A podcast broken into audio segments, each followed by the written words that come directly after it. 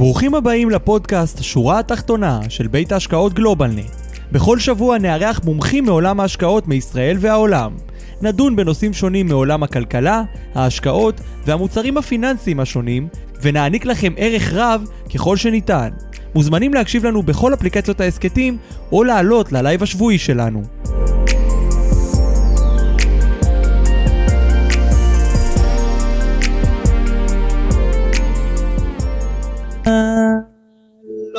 לכולם וברוכים הבאים לשורה התחתונה, פרק מספר 115. אה, גלובלנט גמל נעים להכיר, והשיטה שלנו להוציא הרבה יותר מקרן ההשתלמות שלך. ברוכים הבאים לפרק נוסף. אה, כיף גדול לארח אתכם בתוכנית השורה התחתונה, הנושאים הבוערים בעולם הפיננסי. אני אורן דוברי, מנהל השיווק אה, בגלובלנט, והיום אנחנו נארח כאן גם את אוהד וייגמן, יושב ראש גלובלנט ישראל, וגם כן את אדי לין, מנכ"ל גלובלנט גמל, אה, חברה חדשה שמציעה שירות איכותי אה, בעולם אה, ה-IRA. אז אנחנו נדבר על זה, ואנחנו נדבר היום על כל מיני שיטות מעניינות, איך אפשר להוציא יותר מההשקעות שלנו. כיף גדול שאתם כאן איתנו לפרק היום. אז ברוכים הבאים.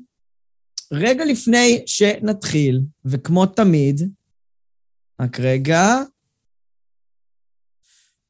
אה, רגע לפני שנתחיל, וכמו תמיד, אנחנו אה, נדגיש כי אין לראות בתוכנית, בתוכן אה, התוכנית תחליף לייעוץ או שיווק פנסיוני או שיווק השקעות או ייעוץ מס או המלצה בנוגע לכדאיות השקעה במוצר פנסיוני או פיננסי כזה או אחר.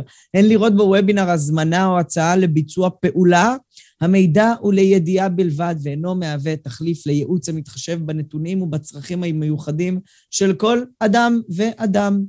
אה, בשביל זה אנחנו מזמינים אתכם להתייעץ עם איש מקצוע או אדם שקרוב ואתם אה, מתייחסים אליו כאל איש מקצוע, שרואה את הנתונים של המשפחה ויכול לקבל איתכם החלטות טובות יחד. בשביל זה, כמו תמיד, אנחנו מזמינים אתכם להיות בקשר איתנו.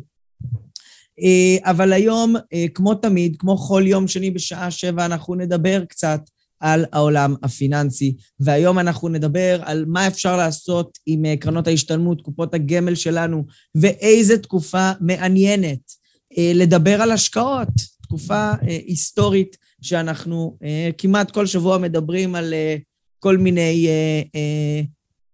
אירועים, לא תמיד חיוביים, העלאות ריבית ואינפלציה שחוגגת, אה, ובסופו של דבר מה שמעניין אותנו זה איך זה משפיע על הכיס שלנו. אז רגע לפני שנתחיל, אני כבר אומר, שבוע הבא יש לנו פה פרק מיוחד מאנגליה.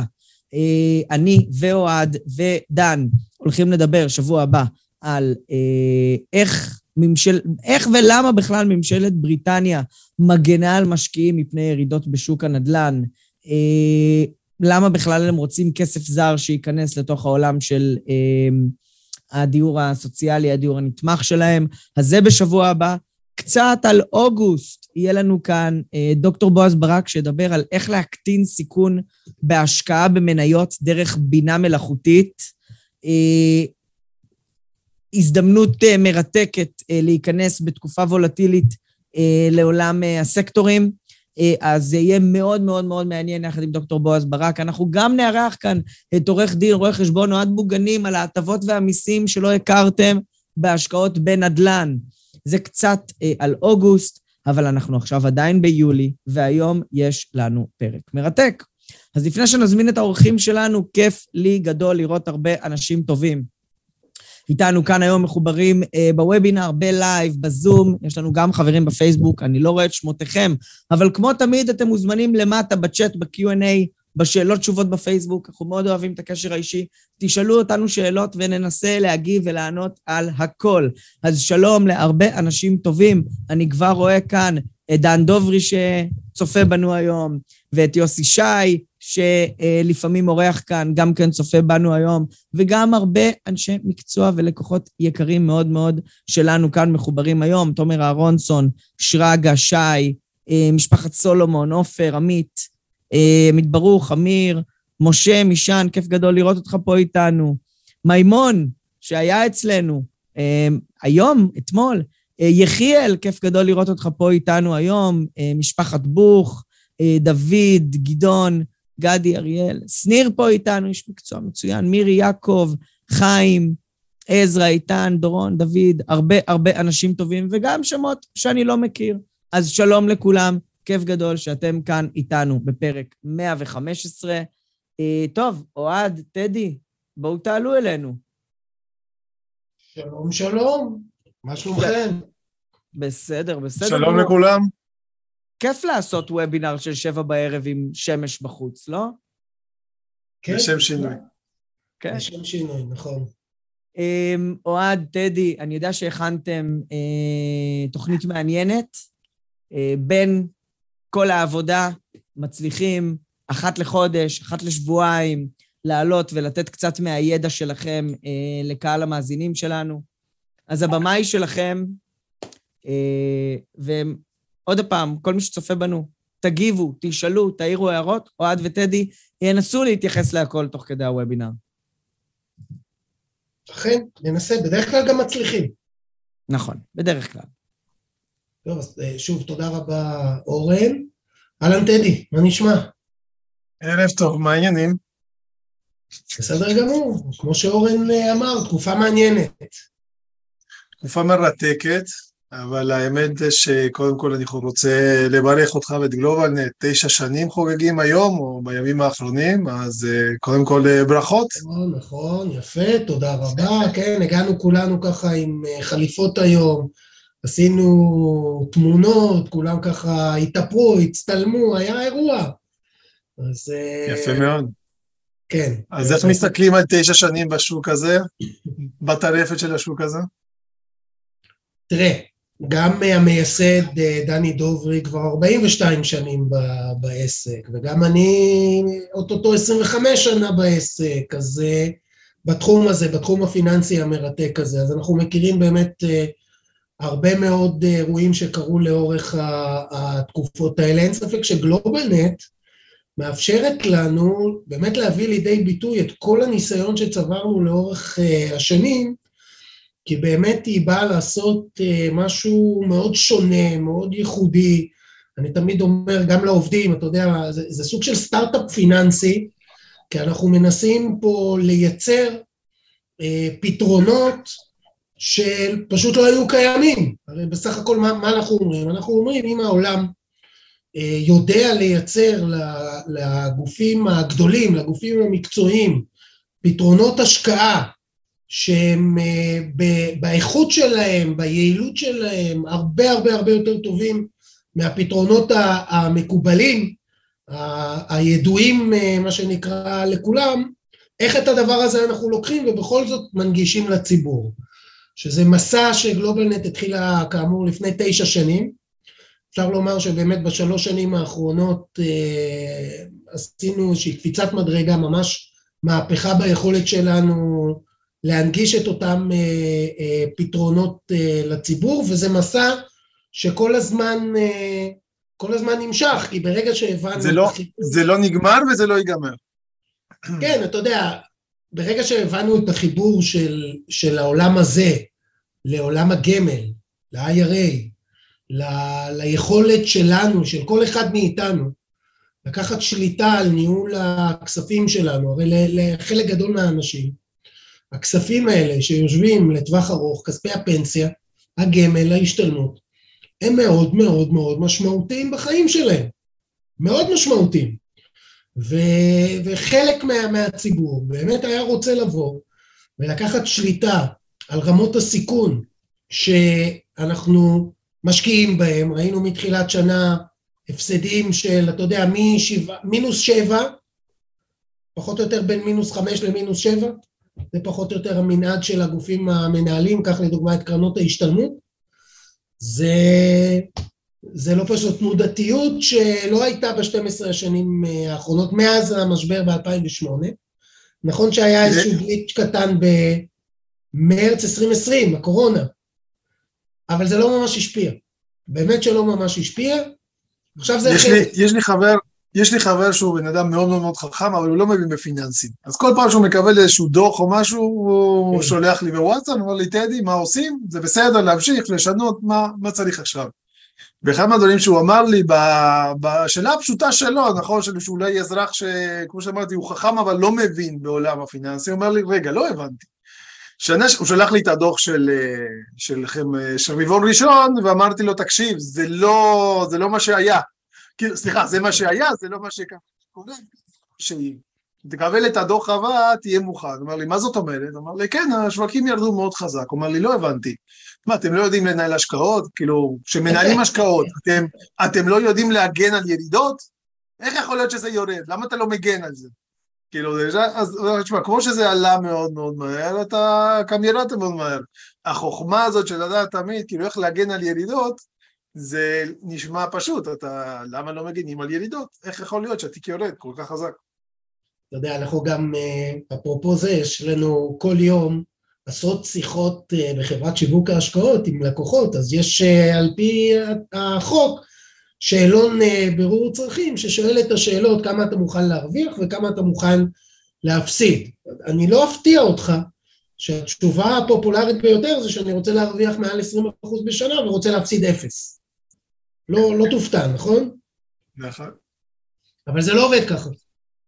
זה לא עובד ככה. כדי באמת uh, שהתיק שלנו ינוהל ברמת סיכון שמתאימה ליכולת שלי לשאת את הסיכון, אני פה צריך לעשות uh, התערבות.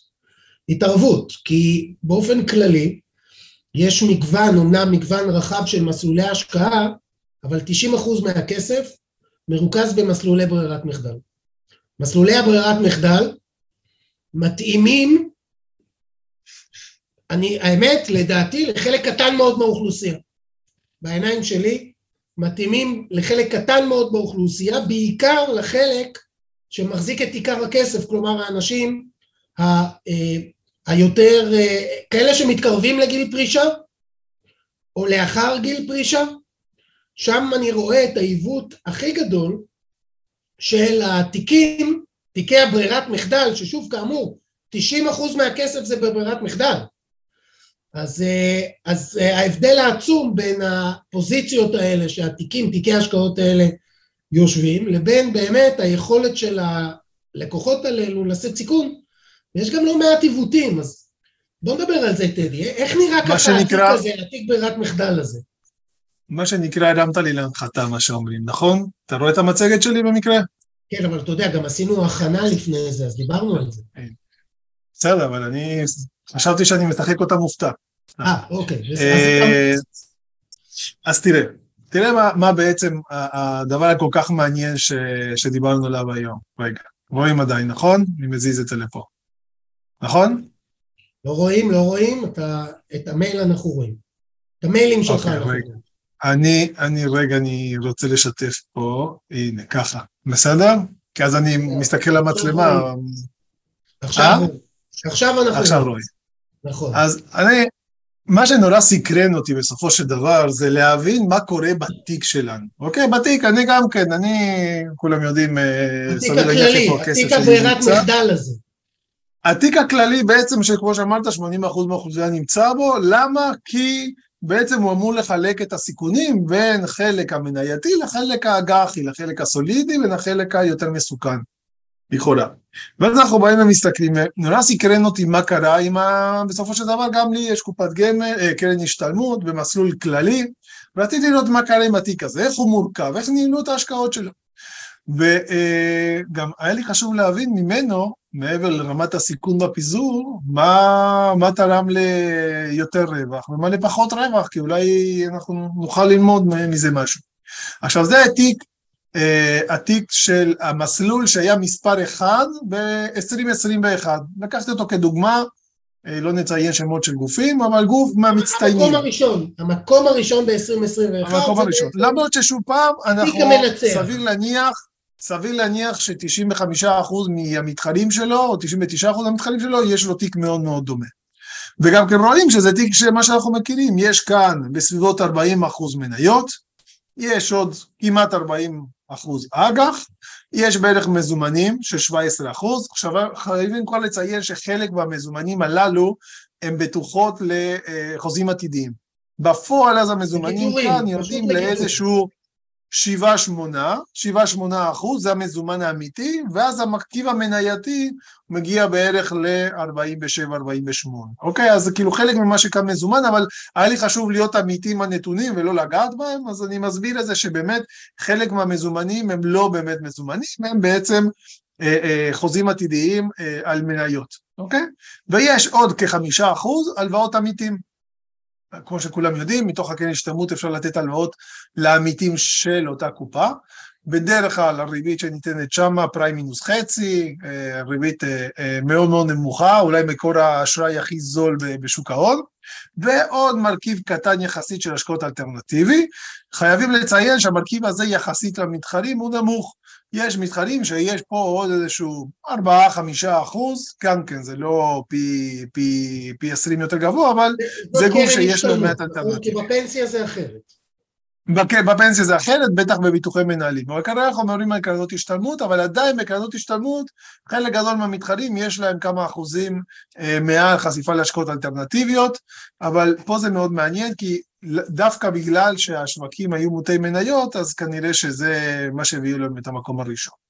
ואז בסופו של דבר באתי וניסיתי להבין כאילו כמה מסקנות.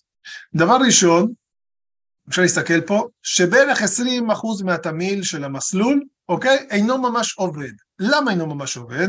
כי יש פה בערך 5%, שזה הלוואות עמיתים, תשואות אפסיות בערך. יש פה עוד בערך, אמרתי, 8-9 אחוז, בעצם, שזה מזומנים, שגם כן כמעט ולא עובדים. יש לנו בערך 15% מהתיק שלא עובד, ויש לנו כאן עוד 38% אג"חי, שבקושי עשה, תשואה שנה שעברה. אם אנחנו נדלג ונבוא לשקף הזה, מה נראה בשקף הזה? באוצר מפרסם לנו, מחייב את הגופים לפרסם את התמהיל הזה, לצורך העניין, יש לנו מה תרם כל אחד מהמרכיבים השונים. אנחנו נראה כמה מרכיב מניות, כמה אלטרנטיבי, כמה אג"חי, וזה מה שאנחנו נקבל פה. מה תרם בתשואה נטו, או מה תרם ביחס לסך התשואה? אה, גם וגם. בתשואה, לצורך העניין, הגוף הזה אה, אה, אה, עשה תשואה מסוימת, זה ההתפלגות מתוך סך הכל התשואה, מה גרם כל אחד מהמרכיבים. ושמרנו לצבעים כדי שיהיה קל לראות, ואז מעבר למה שקורה מצוין, אפשר לראות שרוב הרוב התשואה, מעל 80% מהתשואה מגיע ממרכיב המניות. עכשיו נכון, בעצם 21 הייתה עלייה יפה במניות, ועדיין התשואות היו בסביבות הגופים הגבוהים יעשו בערך 12-14 אחוז, מי שעשה לדעתי תשואה הכי גבוהה, אם אני זוכר נכון. עדיין 80 אחוז, זה אומר שבערך 9 אחוז הגיע משם, מאיפה הגיעו העוד 2-3 אחוז? מהמרכיבים האחרים, אפשר לראות שהאג"ח תרם בערך אחוז, המזומנים אפס, ההלוואות אפס, אלטרנטיבי אפס. אז בעצם הרוב הרוב הרוב, יש לך בערך 50 אחוז, וקצת מהאג"ח. עכשיו, איך יכול להיות שהאג"ח תרמו כל כך מעט? הרי אג"ח אמור להיות תיק שעושה חמישה-שישה אחוז, אז בשנה של 14, אז לפחות שליש, הייתי מצפה שיגיע מהאג"ח. ואנחנו רואים פה שמרכיב האג"חי הוא מאוד נמוך, וזה עוד בשנה הטובה. השנה הזאת, האג"חים הללו ירדו ב-20% בערך. ואז זה גרם לי לחשוב, רגע, איך יכול להיות שמרכיב האג"חי בשנה טובה תורם מעט, בשנה לא טובה גורם לנו למחיקה כמעט של 50% מהתשואה. איפה הקורל, הקורלטיביות בין שנים טובות לשנים רעות? כי במניות זה ברור, בשנה טובה זה טס, לצורך העניין יכול לעשות 20% למעלה. ובשנה רעה גם כן יכול לעשות 20, אפילו 30 אחוז למטה. אבל איך יכול להיות שמרכיב האג"ח בשנה כל כך טובה תרם לי כמעט וכלום? וזה ריתק אותי בעצם לנתח את זה. יש פה שאלה של דוד ברנשטיין ששואל איך תהיה החלוקה השנה. דוד, אני מניח בתרומה, בתרומה ביחס לאפיקים. אז, אז אני אה, מניח שקודם כל יהיה לנו חלק גדול שיהיה מינוס, התשואה היא מינוס, אוקיי? אז הייתי אומר בגדול, יהיה לי חצי מינוס מניות, וחצי מינוס אג"ח. יהיה כנראה איזשהו פלוס קטן של אותם אה, הלוואות אמיתיים, מזומנים, אולי אלטרנטיבי, שיעשו את הפלוס הקטנצ'יק, אבל אה, זה כאילו סוג של אה, חצוי לחצי חצי.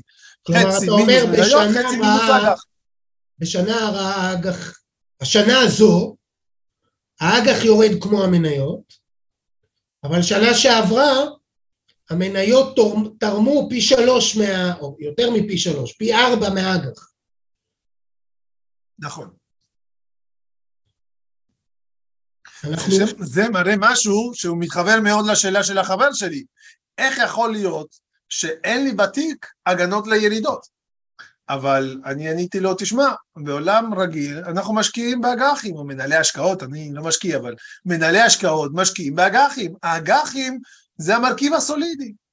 אבל מה שקרה השנה זה שבעצם הבנו שני דברים. קודם כל, שאג"חים בשוק של היום, שוב פעם, אנחנו צריכים להתעדכן, אולי לפני עשר שנים באמת אג"חים לא ירדו כל כך חזק. למרות שגם במשבר ב-2008 ירדו, לא בחוזק הזה, אבל גם כן ירדו, ירדו פחות. ירדו בחברות שהייתה להם בעיות מאוד מאוד גדול במניות, ירדו גם כן האג"חים. אבל התנועה הכל כך חדה באג"חים מראים לנו שני דברים. קודם כל, שהסיכון הגלום באג"ח הוא הרבה יותר גדול ממה שאנחנו רואים, וזה לא בגלל האג"ח הספציפי. הרי ב-2008, אני עושה איזושהי הקבלה, כן? ב-2008 ירדו המניות הללו שהיו קשורות לעולם הנדל"ן, היו המניות שהיו קשורות לעולם הפיננסים, וגם האג"חים שלהם ירדו. אוקיי? וכל הקונגלומרטים הגדולים בגלל כל מה שקרה, בסדר? אבל היו חברות עם אג"חים טובים, עם uh, מה שנקרא פעילות uh, ריאלית מניבה גדלה, והם לא ירדו. השנה לא, השנה אפילו האגרות חוב של הממשלות ירדו בין 10 ל-20 אחוז. אגרות החוב הממשל... הממשלתיות ירדו יותר מאגרות החוב הקונצרניות. בדיוק הפוך. האג"חים הארוכים כן, האג"חים הארוכים פשוט כן, ודווקא היו מדינות שהנפיקו אגרות חוב ל-100 שנה, כן? או ל-50 שנה, רצו כאילו משהו ארוך. תחשוב את ה... כאשר מתמחרים עליית הריבית כפול המח"מ, עוד אה, כל אחוז אחד כפול ה-50 שנה, זה פשוט גרם לקריסה. נכון. גם מדינת ישראל הנפיקה ל-120 שנה. לפני שנה וחצי, לפני, כן, קצת אחרי מרץ 2020, הנפיקו ל-120 שנה, שזה מדהים בעיניי. אז אוקיי, אם, אם אנחנו אומרים... אנחנו, אופט, אנחנו אופטימיים מאוד.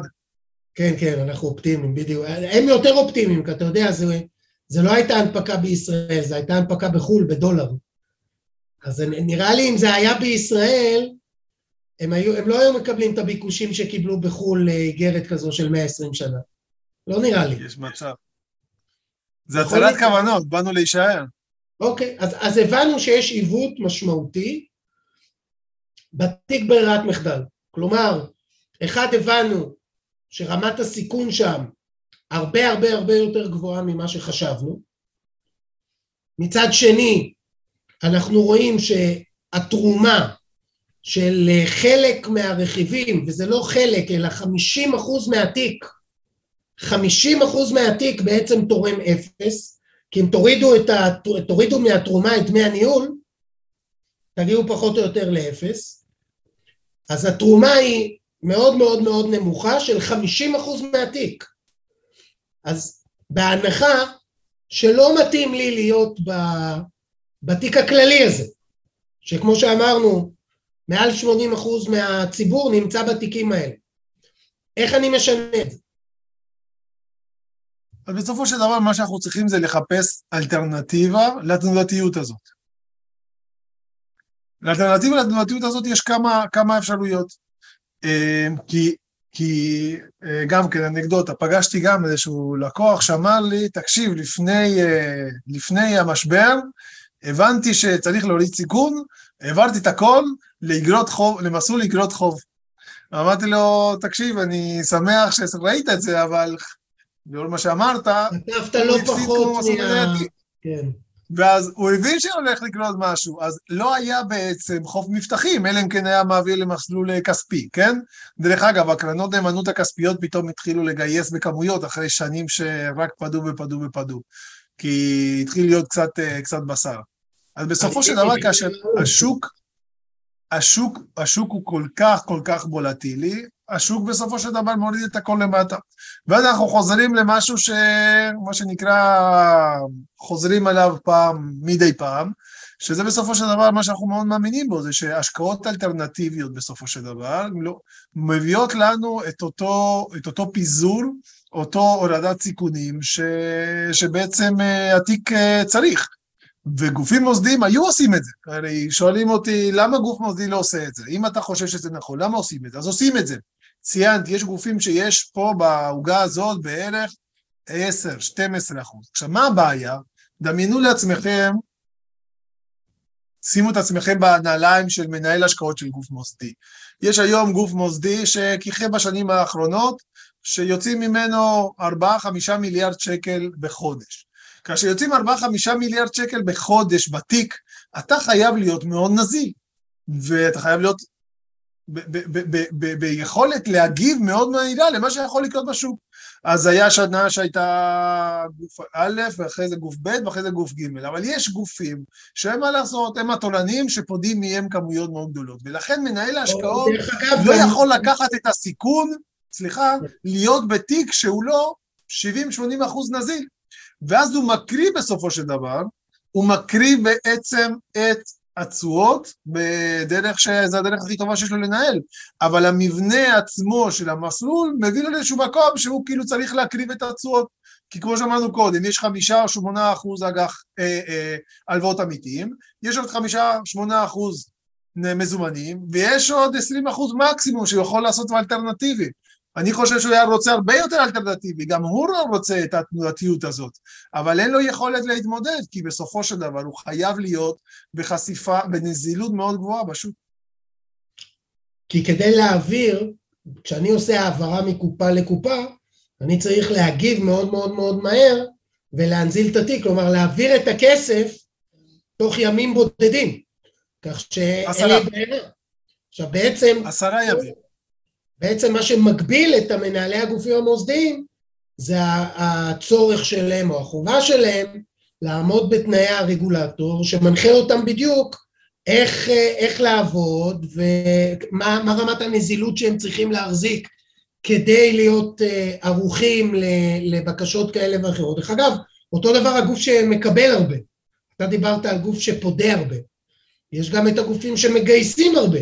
גם הם לא מסוגלים אה, מן הסתם להתמודד עם כמות הכסף שנכנסת, ו- ו- ובטח ובטח... אה, בשוק, זה, זה בדיוק נשאלתי את השאלה הזאת היום, אמרו לי, רגע, איך יכול להיות שגוף שמקבל כל כך הרבה כסף, אחד מהגופים המובילים היום, עדיין מצליח כאילו למרות כל הכסף שהוא מקבל. עכשיו, הוא נהנה מפרדוקס הירידות. בגלל שיש ירידות בשוק כרגע, עצם העובדה שהוא מקבל הרבה מאוד כסף מדלל לו את התיק. יש לו הרבה מאוד מזומנים. אז הוא בעצם, מוריד, התיק הקיים יורד, אבל במשוקלל יורד פחות. אז לא רק שהוא נהנה מהכסף הנכנס, אלא שהוא לא מספיק להשקיע אותו, וככה דווקא הוא עושה תשואות יותר טובות בגלל הכסף שהוא לא מצליח להשקיע אותו בירידות. צריך לבדוק בעליות משמעותיות, הוא מצליח להתמודד גם ככה. כן, אבל להסביר הסברים כולם יודעים. נשאל את השאלה בסופו של דבר, מה כל אחד? אנחנו בסוף החוסכים.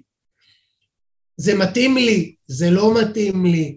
מה מעניין אותי, מה, מה אותו גוף מוסדי, אותו מנהל השקעות צריך להתמודד איתו? בסופו של דבר מעניין אותי מה יש לי בתיק, מה רמת הסיכון שלי, מה רמת הפוטנציאל שלי, איך אני מייעל את ההשקעות שלי בתיק שלי, בקופות שלי. לא מעניין אותי עם מה הם צריכים אה, להתמודד, ואם להם יש בעיות טכניות, אז איך אני לוקח שליטה על ההשקעות שלי? אז פה אה, אני אציג את השקף הזה, רגע, אני קפצתי ואני אציג פה את השקף, שמאוד מעניין אותי להראות כאילו מה היה קורה בתיק שלנו אם היינו מוסיפים אה, השקעות אה, אלטרנטיביות. אז אני אסביר מה יש לנו פה. יש לנו כאן קודם כל המסלול הירוק. שמתי כאן מה עשה תל אביב 25, 125, אפשר לראות שבשנים האחרונות אה, די אה, מפגרת אחרי כל המדדים האחרים בשוק. בנוסף, שמתי כאן MSCI Wall, איזשהו מדד עולמי, זה מקובל, שזה הקו התכלת, אפשר לראות אותו, כולם מתחילים מאותו מקום בינואר 15, הוא עושה קצת יותר מתל אביב, עדיין פה יש איזשהו פער יפה ב-18, יורד, והנה השנה פתח, בשנתיים האחרונות פתח איזשהו משהו משמעותי, אבל נכון להיום יחסית דומה, רוב השנה, רוב השנים הייתה מעל. עדיין אנחנו נמצאים במסלולים מתחת לקו החשוב, אז אני עובר עליהם מלא. שמתי את המסלול הכללי המוביל, מה שראינו קודם.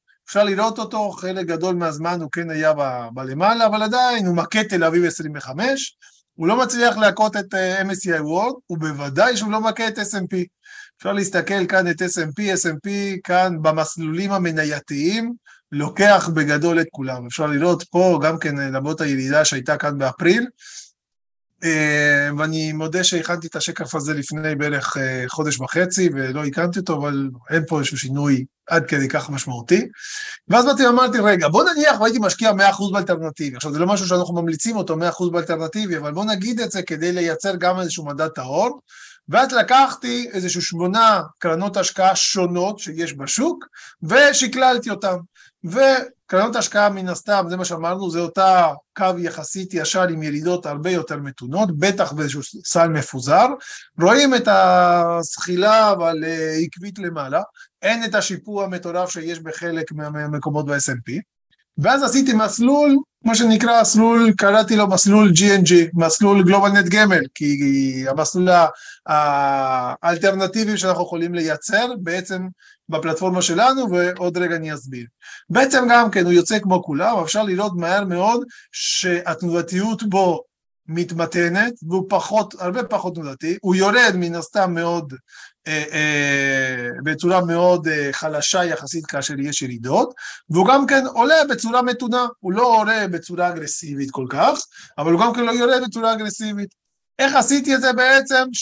הכפלתי את המסלול הכללי, אמרתי במסלול הכללי יש 50-50, 50 מניות, 50 אג"ח, את ה-50 המניות עשיתי חצי ארצות הברית, חצי כאילו S&P, חצי תל אביב 125, ואת ה-50% מהאג"ח שמתי אותו במסלול האלטרנטיבי, הסל האלטרנטיבי הלא קיים, כן? שאני יצרתי בצורה ארטילאית, ואפשר לראות בסופו של דבר שבהרבה הרבה פחות תזונתיות, סימית, הקו... לו הייתי מוציא את כל ה-50% הלא מתפקד הזה בתיקים, ושם במקומו רכיב שמייצר הכנסה קבועה לאורך זמן, ככה זה היה נראה. ככה זה היה נראה בעצם התיק האלטרנטיבי של גלובלנט. ברור. ושוב פעם, שכפלתי, שכפלתי את המסלול הכללי, הקלאסי של מנהל, של מנהל ההשקעות, או של כל אחד ממנהלי ההשקעות, רק שבאתי ועשיתי את זה בשני דרכים מאוד מאוד פשוטות. השקעתי במדדים, שני מדדים פסיביים על מניות, מדד, נקרא לזה ככה, סל, של קרנות ישראליות שקיימות פה בארץ, שמה שהן עושות זה השקעות אלטרנטיביות. ופה אני מתחבר לשאלה ששאל כאן ישראל וולדמן, אם אני כן. קורא נכון, מה השירותים בעצם, כאילו, הוא מדבר על החברה החדשה. כן, אה, בעצם איך ליישם את זה? אם זה כל כך הרבה יותר טוב מהמסלול הכללי, איך את הדבר הזה אני מיישם בעצמי? אז זה בעצם קצת המשימה שלנו, איך אנחנו מרימים את הכפפה ואנחנו מזהים שיש כאן איזשהו עיוות בשוק, או איזושהי יכולת לעשות את זה אחרת, לעשות את זה יותר טוב ויותר בזול, שזה נדיר בדרך כלל במדינתנו. ובסופו של דבר אנחנו יכולים להשתמש בפלטפורמה של ה-IRA, שזה מה שאני כל כך אוהב ב-IRA. אפשר להשתמש בפלטפורמה הזאת כמו פלסטילינה. אני לא בטוח שכל הצופים שלנו... IRA בסופו של דבר זה קופת גמל, או קרן השתלמות, בדיוק כמו קופת גמל כהשתלמות רגילה, רק שמי שמקבל את השליטה לידיים זה הלקוח עצמו. מי שמקבל את החלטות ההשקעה זה הלקוח עצמו או מישהו מטעמו.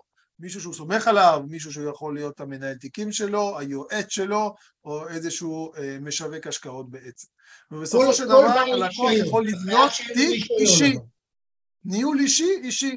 אותו רישיון כמו כל חברה מנהלת אחרת, מפוקח על ידי רשות שוק ההון, עם אותם, כמעט אותן דרישות הרגילות, פשוט כאן אין ניהול השקעות אקטיבי. כאן מי שמבצע את ההשקעות זה הלקוח. בפלטפורמה הזאת, כמו כל פלטפורמה, יכולה לספוג את רצונות הלקוח בלא להיות תלוי במה שמנהל ההשקעות של הגוף המוסדי מחליט. זה מה שנקרא לקחת שליטה באופן מוחלט על הצורה שבה התיק שלי מנוהל.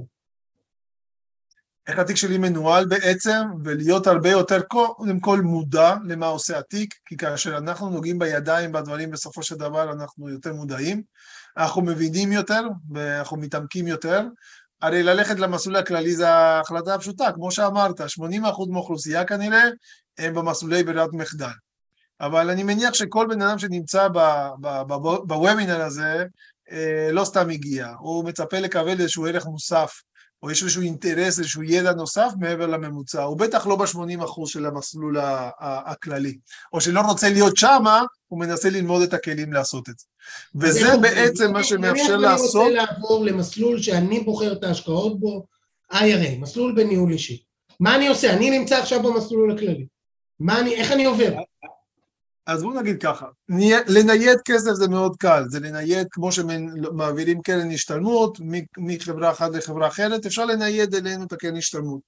ואז בעצם הלקוח מקבל אה, אפשרות חשבון שהוא חשבון מסחר, מקבל בעצם את היכולת לעשות פעולות בחשבון. יש הרבה מאוד לקוחות שאומרים לנו, אני, אני לא יודע איך לעשות את הפעולות האלה.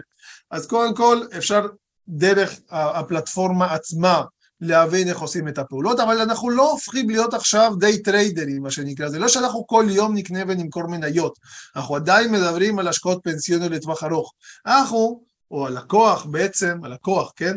מה שיעשה, יקנה כמה ניירות באופן חד פעמי, וייתן לדבר הזה לרוץ בעצם.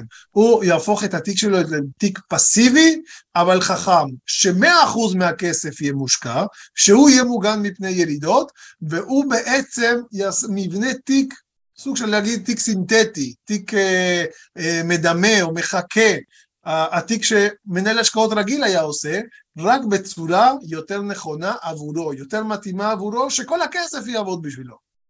אז, אז רק בשביל להבהיר מה זה אומר, כל הכסף יעבוד בשבילו. כלומר, כשאני מנהל לעצמי את הקרן השתלמות שלי, אני לא צריך להשאיר בצד 10-15 אחוז נזיל כי לא יהיו לי פדיונות ואין לי עניינים טכניים שאני צריך לא לטובת גידור ולא לטובת כל מיני צרכים של מנהלי ההשקעות אה, בקופות הכלליות צריכים להשאיר בצד מזומן, אז אותם 15 אחוז נניח או 17 אחוז, אם הם יושקעו, גם הם יעבדו, גם הם יעשו תשואה, שזה חלק משמעותי מהתיק.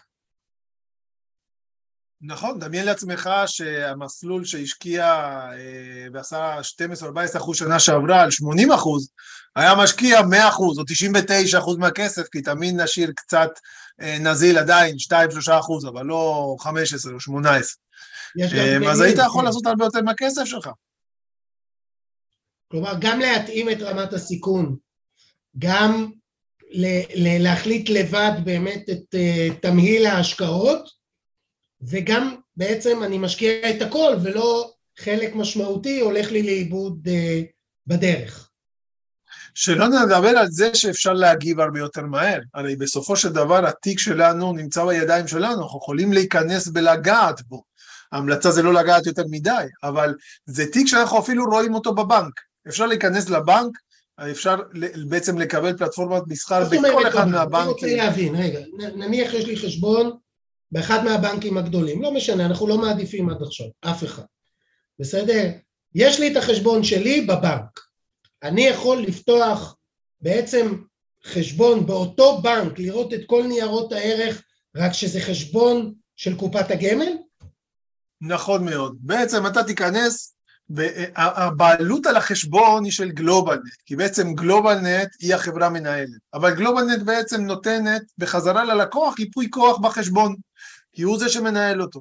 באותו רגע הבנק יפתח לו חשבון מסחר ליד החשבון בנק שלו, ואז הוא ייכנס לפלטפורמה, ואני רק אדייק כי מתוך הבנקים בישראל יש ארבעה בנקים שעובדים ב-IRA, יש את בנק אה, פועלים, לאומי, אה, בינלאומי ומזרחי בעצם, שכן עובדים עם IRA, ורק נדייק זה כמעט כל הבנקים הגדולים בישראל, ויש גם כן פלטפורמות מסחר, אם זה uh, אה, IBI, או אם זה uh, בעצם, uh, אנחנו במשא ומתן עם עוד כמה לפתוח, אנחנו רוצים כמה שיותר, כרגע בעיקר העבודה השוטפת היא מול, מול IBI, אבל עוד מעט גם את זה אנחנו נרחיב, ויהיה לנו עוד כמה פלטפורמות לעבוד איתן. ואז באנו ודיברנו. יש, יש עכשיו באחד מאותם ארבעה בנקים, הבן אדם ייכנס לחשבון הרגיל שלו ויראה את החשבון עו"ש, וליד שלו הוא ישנה את החשבון למעלה ויראה את החשבון מסחר שלו. ובאותו חשבון מסחר מהבית או מהטלפון יוכל לבצע השקעות על הקרן השתלמות שלו, זה משהו מהפכני. עד היום הוא לא ראה בכלל מה יש בקרן השתלמות, כי קריאתו פעם ברבעון דיבר. אולי אפילו לא התעניין, אתה יודע, רוב האנשים לא ממש מתעניינים מה יש בתוך הקרן. כלומר, הם יכולים מאוד להתעניין, אני אומר, הם יכולים מאוד מאוד, רוב האנשים מאוד מתעניינים במה שלהם אולי בתיק ההשקעות אצל מנהל התיקים, אולי בבנק וכן הלאה, אבל מה יש ממש בתוך קופת הגמל או קרן ההשתלמות, זה אנשים כמעט ולא נכנסים או לא מתעניינים לראות. לבן אדם שיש לו מנהל תיקים בכלל, זה מומלץ באופן כללי, לאחד בעצם תחת אותו מנהל תיקים את כל הנכסים שלו. אם יש לו ניהול תיקים ב- ב- לכסף החופשי שלו, תן למנהל תיקים בעצם לנהל גם את הכסף הפנסיוני שלך, ואז יוכל להסתכל ביחד על כל המ- המ- המבנה של התיק. אתה גם כן, שוב פעם, יכול, זה מנהל תיקים, אני עדיין, הכשל מול הלקוח בדרך כלל הוא ברמה אחרת. ולכן בעצם זה, זה הפתרון בעצם של פלטפורמת הניהול אישי, או IRA, כך קוראים לה בשם כזה או אחר, שתי השמות בעצם מתארים את אותה פעילות, מאפשר לנו כלקוחות.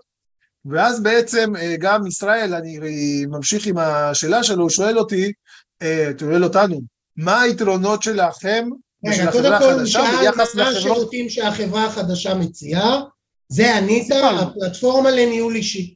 ואחר כך הוא שאל מה המוצרים, אז הוא יכול להשקיע או לבד, או באמצעות מנהל תיקים, או קרנות. אנחנו מכירים שלגלובל יש- גם קרנות השקעה אלטרנטיביות, אז את כל, ה, את כל העולם האלטרנטיבי, גם אותו אפשר לרכוש על פני הפלטפורמה. בוודאי, אבל אנחנו לגבי מוצרים הייתי עונה גמל, השתלמות, וחלק מהכספים הפנסיוניים גם כן אפשר לנייד ל-IRA, צריך לבדוק איך. אנחנו תמיד רוצים שההפקדות השוטפות יהיו לפנסיה כי יש לנו כיסויים ביטוחיים, אבל חלק מהכספים הפנסיוניים אפשר גם כן לנייד אותם ל-IRA, אה, תלוי אם יש יתרה מינימלית או לא לפנסיה, כדי להשקיע את זה באלטרנטיבי או במדדים. זה איזושהי סוגיה ספציפית שאולי נרחיב אותה בוובינר אחר ספציפית על עולם של IRA ומה ניתן להשקיע שם. והשאלה שבאתי? להגיד זה מה היתרונות ביחס לחברות אחרות. אז אה, קודם כל אני אדבר עלינו בעצם, מה היתרון שלנו? אני חושב שאנחנו הקמנו חברה חדשה שכל מה שהיא עושה זה לנהל קופות גמל וניהול אישי. אין לנו מוצרים אה, פנסיוניים אחרים, כי אנחנו חושבים שזה המוצר הנכון להיות בו, ויש לנו פוקוס ניהולי על המוצר הזה.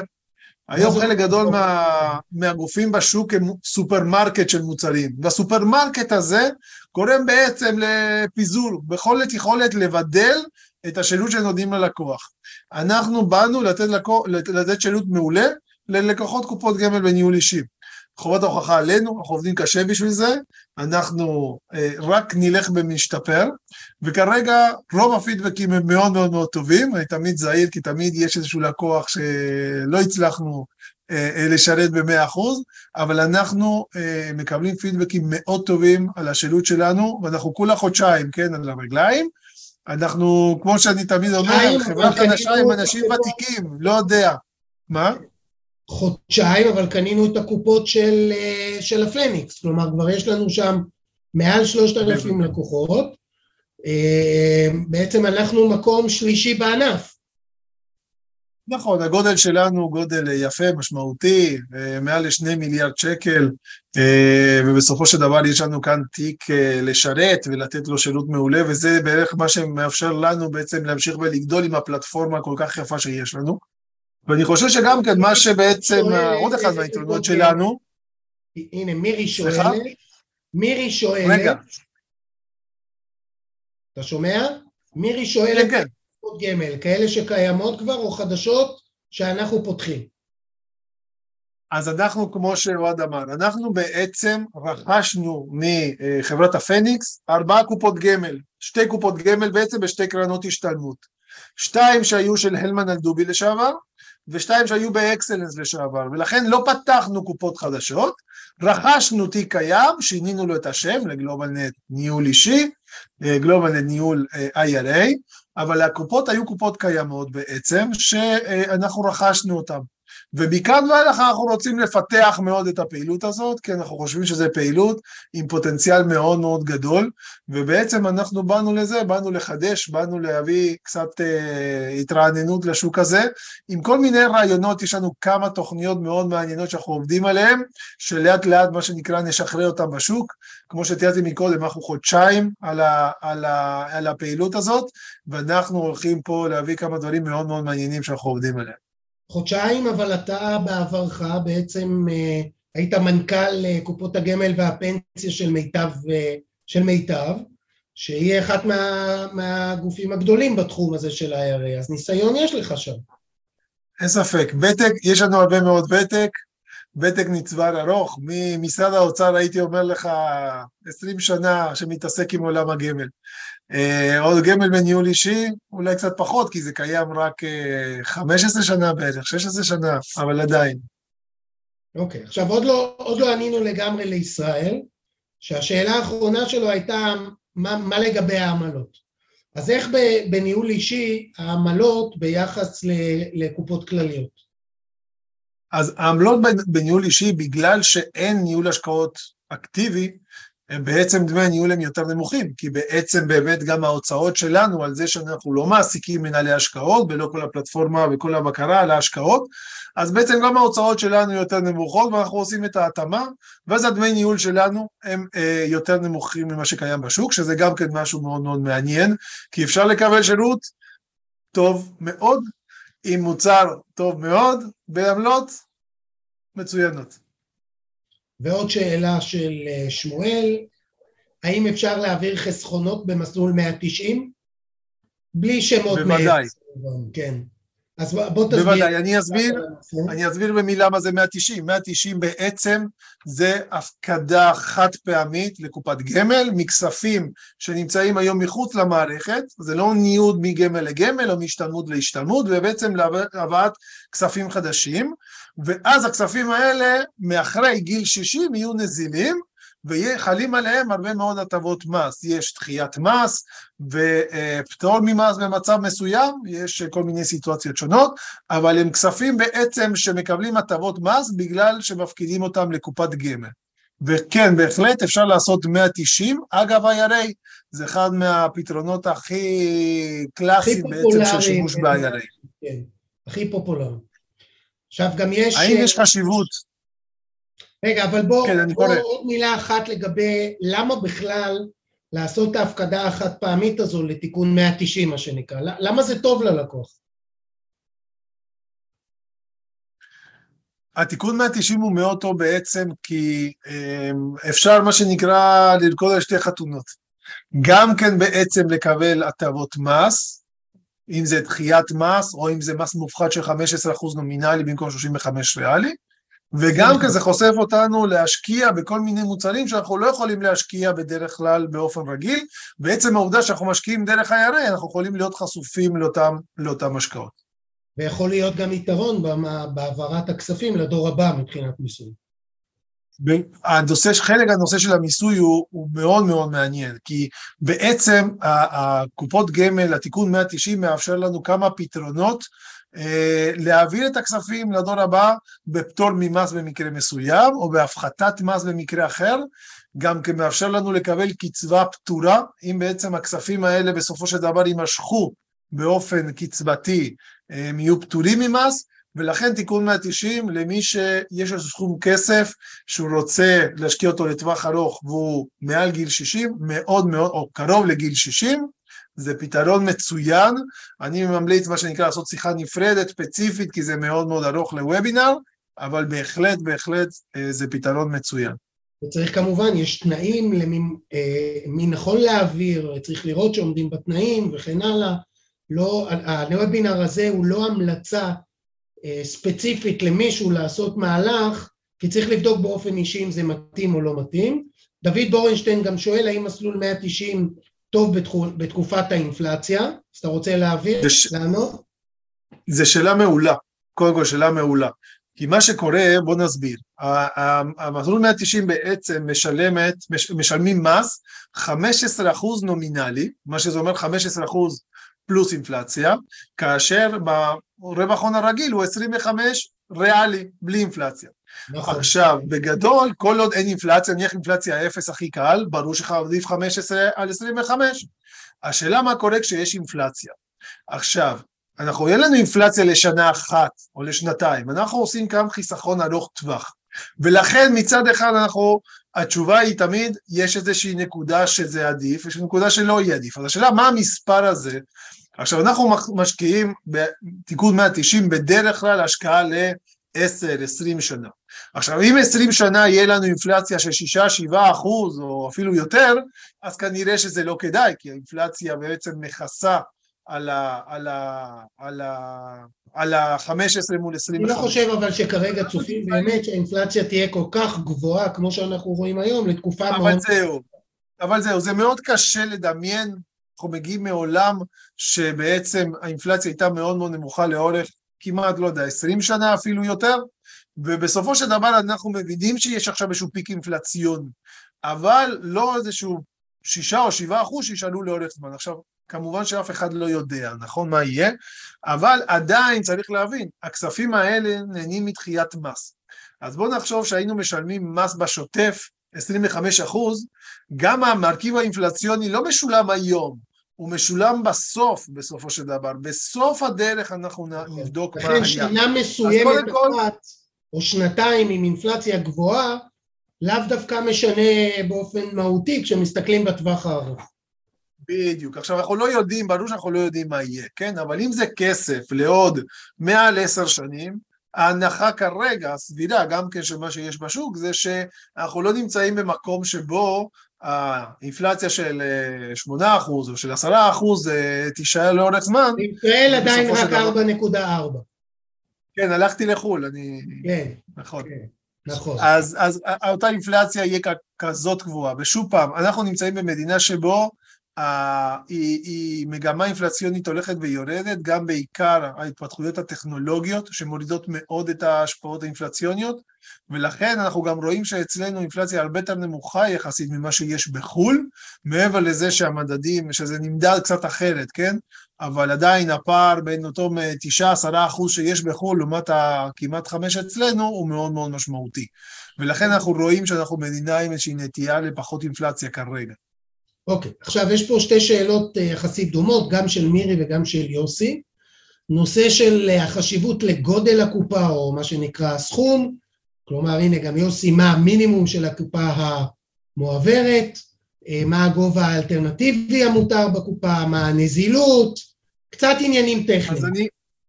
אז מבחינת מינימום, כרגע אנחנו מקבלים חשבונות עם מינימום של 300 אלף שקל, משתי סיבות. קודם כל, מסיבה שכדי לבנות איזשהו תיק רציני בתוך ה-IRA ולא לגרום ללקוח להיות כלוא באיזושהי קופה קטנה, צריכים איזשהו גודל מסוים. ולכן, מ-300 אלף שקל במעלה זה המינימום שאנחנו מקבלים כרגע קופות גמל. מבחינת הכלי גידור גם כן שראיתי כאן ששאלו, אנחנו, שוב פעם, אנחנו לא מנהלים את ההשקעות ביום-יום בפועל, כן? ההחלטה היא החלטה של הלקוח אם לעשות גידור או לא לעשות גידור בחשבון שלו, או של מנהל התיקים. בדרך כלל, החשיפה היום במסלולים הכלליים היא סביב ה-20 אחוז. ולכן גם כן אם אנחנו נשקיע בחו"ל, מומלץ לעשות איזשהו גידול, כי אנחנו בסופו של דבר מעניינת אותנו התשואה השקלית. למרות שעלויות הגידול היום הן מאוד גבוהות, צריכים לבוא ולעשות איזושהי אה, הבנה מאוד ספציפית של כלל הנכסים של הלקוח, מהו סך הכל החשיפה שלו למטח, ואז להחליט מה גובה הגידול הנכון, ולא ספציפית על הקרן השתלמות, צריך להסתכל על, על כל הקבוצה ביחד. זה, זה לגבי גידור מטח, דרך אגב, יש גם נושא של קרנות גידור, שאת המוצר הזה, קרנות הגידור, מאוד מאוד מאוד מומלץ דווקא לקנות דרך IRA, כי מבחינה מיסויית, זה אה, במקום לשלם פעם בשנה מס על קרנות, אה, על הרווח בקרנות הגידור, אז אה, ב-IRA אה, אפשר שלא לשלם את אותו מס אה, שנתי, אז זה מאוד מאוד מאוד יעיל במובן של קרנות גידור. יוסי עוד שואל מה גובה האלטרנטיבי המותר בקופה ב-IRA. סליחה? יוסי שואל מה הגובה של החלק האלטרנטיבי המותר בקופה. ב-IRA יש מגבלת הפקדה או מגבלת ניוד כולל שבערך 5.5 מיליון שקל. לא, גובה אלטרנטיבי, אני מניח שהוא מדבר על השקעות אלטרנטיביות. כן, כן, אני מגיע. סך הכל המקסימום זה 5.5 בערך. אין אוקיי. מגבלה בתוך ה-5.5 כמה צריך להיות אלטרנטיבי או כמה צריך להיות שכיר. כל אחד יכול לבחור מה שהוא רוצה באופן מוחלט. כל אחד יכול לבחור, יש איזשהו מגבלות פיזור מסוימות בנכסים, אבל דווקא באלטרנטיבי אפשר להשקיע 100% באלטרנטיבי, אין שום בעיה עם זאת, כמו שאפשר להשקיע 100% במניות עם פיזור מסוים במניות, אבל 100% אפשר לאלטרנטיבי. עכשיו, דוד דוד שואל, הכרתי לפני המון זמן איזשהו דוד דוד, מנהל כספים האלה, שאבל אני, אם זה הוא, מוסר לו דש מפה, הרבה שנים לא ראיתי אותו, אם לא, אז נעים להכיר, אבל הוא שואל, מה עושים עם ה-35 אלף שקל של הקצבה שנעול בתוך התיקון 190? אז אני אענה. Uh, כדי למשוך את אותם כספים שהופקדו, הרי מה עשינו? הפקדנו נניח מיליון שקל בקופת גמל. מתוך המיליון שקל, סכום של 35 אלף שקלים מוגדר כקצבה רגילה. אנחנו קוראים לזה קצבה מזכה. וכל השאר מוגדר כקצבה מוכרת, אותם כספים שהם uh, מה שנקרא יותר, uh, יותר נזילים. ועדיין אפשר למשוך גם את אותם 35 אלף ש"ח על ידי מהלך שנקרא היוון קצבה. עכשיו אפשר לעשות את זה, כמובן שצריך לבדוק שעומדים בתנאים של היוון קצבה, כמובן זה גיל, זה סכום אה, מינימלי של קצבה שהעמית אה, לוקח, ואם עומדים בתנאים האלה אפשר את שאר הכספים לקחת כהיוון קצבה.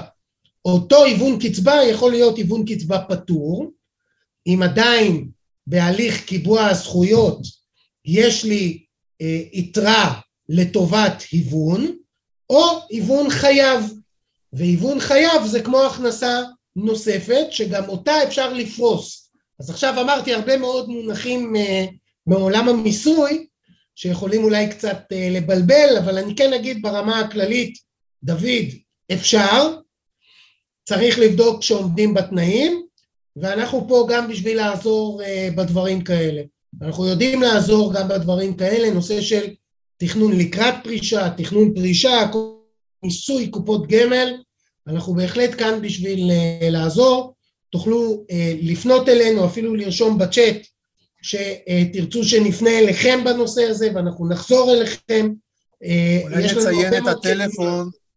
יש לנו, יש לנו מוקד שירות לקוחות עם מענה מעולה, באמת מעולה, רק uh, חשוב מאוד uh, בעצם uh, לפנות למוקד הנכון, אז אני אציין את הטלפון, אולי נוכל לכתוב אותו פה בצ'אט, זה 03-570-7666, נרשום אותו עוד רגע. בואו בוא נרשום, לנו, בוא נרשום לנו פה בצ'אט שכולם יראו, שירות לקוחות. 03 גמל 03 570 7666 כלומר, אם מישהו צריך עזרה, שאלה או ניוד, רוצה שנעזור לו לנייד כספים ל-IRA, זה המקום.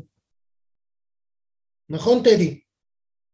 בוודאי. אה, בעצם אני אומר, זה לא שירות, שירות לקוחות של מחכים שעות, כמה דקות בודדות במקרה הכי קיצוני, ואני בודק את המוקד הזה כל הזמן, למרות שאנחנו מנהלים אותו כדי לוודא את זה. מענה מאוד מאוד מהיר, מאוד מקצועי, תפנו, ואם יש עוד שאלה, בסופו של דבר אפשר אה, אה, להגיע אלינו ולשאול אותנו כאן, ואנחנו נפנה באופן, באופן שוטף אליכם, בשמחה. כמובן שאם מישהו רוצה, מה שנקרא תכנון פיננסי מלא, או תכנון פרישה, תכנון לקראת פרישה, אז גם שמנו לכם בצ'אט מי שירצה פגישה עם מתכנן פיננסי. גם זה כאמור אה, לכל אלה שצריכים את ההיוון, היוון הקצבה או כל מיני דברים מיוחדים שכאלה, אנחנו פה לשירותכם בשמחה. תם זמננו, טדי. אז הנה אני חוזר, הנה חזרתי. תודה, אתה חזרת, זה, זה הסימן שלנו. כן, בדיוק, זה הסימן שלנו לסיים, אתה רואה? כן, כן. אז... uh, אגב, אפילו אתם עוד לא יודעים, כי אתם פה בזום, אבל יש אפילו לא מעט אה, שאלות גם בפייסבוק אבל נגיע לכולם, וכל מי שצופה בנו גם בזום וגם בפייסבוק, אה, אני משאיר למטה לינק לפגישה עם איש מקצוע מטעם גלובלנט, שיכול ככה להיכנס אה, ולעזור לכם. אני רואה שכבר קיבלתם פה גם כן את הפרטים של התפעול בחברת הגמל. זה למי שרוצה לנייד, ל-IRA כמובן.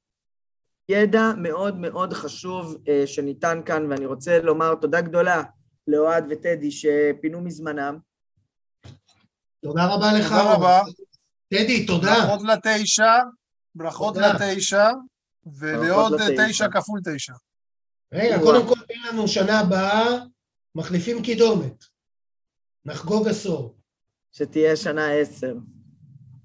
אחלה, יפה. תודה רבה. תודה, טדי, תודה, אוהד, ערב טוב, ולכל הצופים שלנו שעדיין איתנו.